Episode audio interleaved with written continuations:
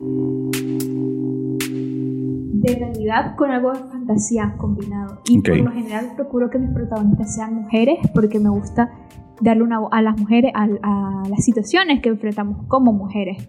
Eh, ya sea desde una niña pequeña, porque escribí un cuento de una niña pequeña, siendo una niña, hacia ya temas más como eh, maltrato o ya también eh, viendo a la figura femenina como una heroína. Entonces eso es algo que me apasiona mucho y poder relatar desde la experiencia femenina.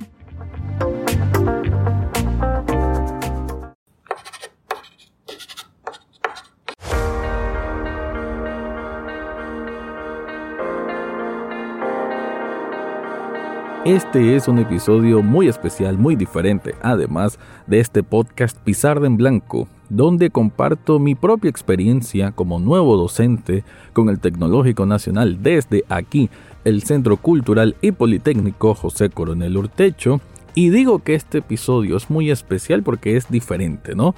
Viene a nuestra, nuestro espacio en este estudio de grabación una chica, Grecia Orozco, que ella es parte del curso de narración escénica que actualmente se imparte desde este centro y aquí van a escuchar a continuación parte de una conversación previa que había tenido con ella hace unos días y una conversación que se transformó en algo más. Fue un episodio que ahí lo pueden escuchar también el episodio anterior donde entrevisté a otros de estos protagonistas, de estos alumnos, pero con el caso de Grecia quise hacer este episodio aparte y por eso es que estoy grabando este pedazo aparte porque fluyó de manera natural que ella expresara uno de sus cuentos, que es la cegua. Así que aquí parte de la entrevista y luego caemos a ese bonito cuento de su propia autoría. Sí, es la cegua, ya sabemos que existe, pero hizo una versión distinta que es una obra suya. Escuchemos la entrevista. ¿Qué tipo de personalidad es esa? ¿Qué tipo de cuento es el que exploras? ¿Es más de ficción? ¿Es más de acción, drama, romance? ¿Qué, qué te inspira más? De realidad con algo de fantasía combinado. Y por lo general procuro que mis protagonistas sean mujeres porque me gusta darle una voz a las mujeres, a, las situaciones que enfrentamos como mujeres. Eh, ya sea desde una niña pequeña, porque escribí un cuento de una niña pequeña, siendo una niña, hacia ya temas más como eh, maltrato o ya también eh, viendo a la figura femenina como una heroína. Entonces, eso es algo que me apasiona mucho, poder relatar desde la experiencia femenina. Ok, y en lo que ya has venido aquí practicando, ya tenés un cuento, una historia en esa vía. ¿Qué, qué tipo de cuento es? ¿Qué, ¿Qué, nos puedes comentar sobre eso? El que voy a contarles, bueno, es mi versión de la cegua. Ah, okay. Eh, sí, me interesó mucho porque ya que conocemos a la cegua como un espanto y noté que la mayoría de las leyendas nicaragüenses son eh, figuras femeninas y se ve como monstruos llenos de celos, envidias, manipuladoras. Entonces quise explorar eso, pero darle una razón, darle su origen a la cegua, el por qué ella terminó siendo lo que conocemos ahora. Ok, bueno, suena interesante. ¿Tiene título ya tu cuento? ¿Está en proceso sí, de...? se llama La Cegua. Le puse mala con los títulos, así que solo le puse La Cegua. Y en esto de las leyendas, eh, ¿te gustaría como inclinarte por ese lado, de la parte de las leyendas? Y cuando lo escribí me interesó mucho, pero siento que es bastante difícil, ya que cuando nos metemos en leyenda estamos explorando culturas eh, de distintos lados del mundo y sí fue muy difícil el poder escribir la cegua, pero respetando, tal vez fue un poco más fácil porque soy nicaragüense, pero este, aún así hay mucho que explorar. Y la verdad es que eh, me desanimé un poco. Sí me gusta lo de terror.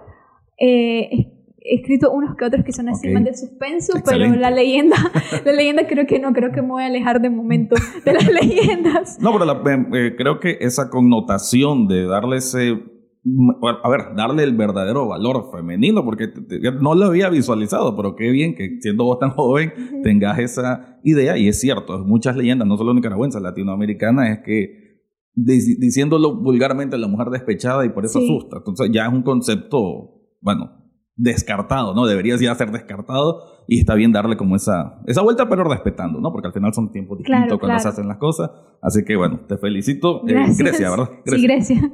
esa era la entrevista y ahora rápidamente caemos a Grecia, que ahí van a escuchar que menciona que estaba un poquito nerviosa y a continuación el cuento que quedó muy, muy lindo de su propia versión de la cegua. Escuchemos el cuento.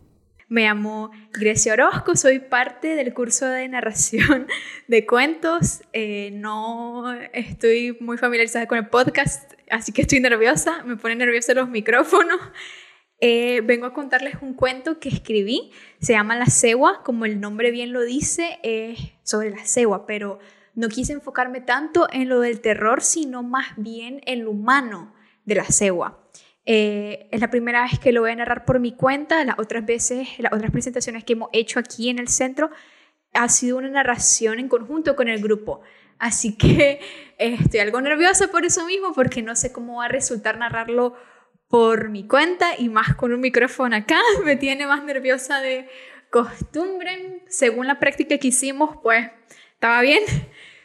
Eh, toca un poco de los temas sobre eh, lo que es ser mujer y más en nuestra sociedad nicaragüense. Nadie sabe su verdadero nombre, ni siquiera ella, pues han pasado los siglos y ya ella se acostumbró a tal apodo. Todo nicaragüense ha escuchado de nuestro abuizote más famoso, la cegua. Sabemos que espanta al hombre, que lo apendeja, que es celosa, que es vengativa, que la podés burlar si la tirás semillas de mostaza. Son tantas andanzas que conocemos, pero nadie se ha molestado en conocer su historia, en conocer su nombre, en conocer cómo fue su vida antes de tornarse en este espanto. Se dice que nació y se crió en un pueblo entre Masaya y Managua, que hoy ya no existe. Pero en aquella época fue un pueblo lleno de vida. Era una comunidad pequeña pero unida habían campos frutales y animales finqueros. Si bien su familia no era adinerada, poseían una que otra fortuna, pues el arduo trabajo en su finca les permitía darse sus gustos. Todos estos tesoros, estas joyas, este dinero que fueron acumulando con el paso de los años, iba a ser heredado a ella. Su padre tenía la llave a este baúl y una vez que él se encontraba en su lecho de muerte, le pasó esa llave a su hija. Pasaron los años y la muchacha creció para ser una mujer hermosa, de piel oscura, un cabello liso y negro y unos ojos chocolatosos que enamorarían a cualquiera. Estaba llena de virtudes. Era inteligente, era capaz. La consideraban una buena líder. Y gracias a ella esa finca progresó bastante. Tenía enamorados cortejándola cada mes. No era de extrañarse si era una preciosura. Pero a pesar de esto, las relaciones que tenía eran efímeras, no lograba estabilizarse con ninguno, y es que todos los hombres resultaban ser los mismos.